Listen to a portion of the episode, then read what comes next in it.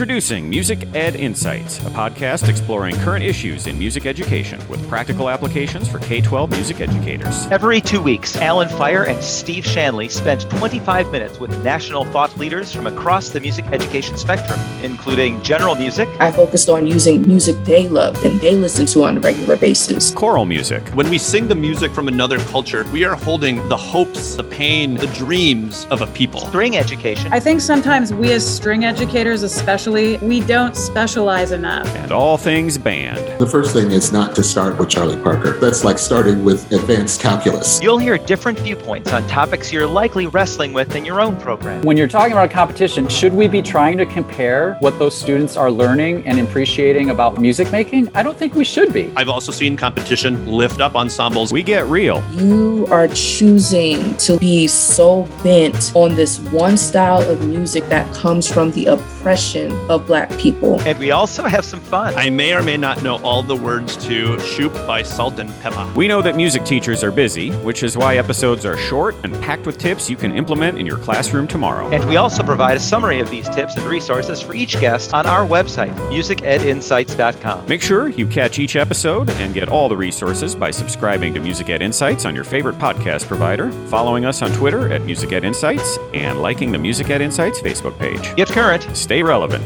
Music Ed Insights.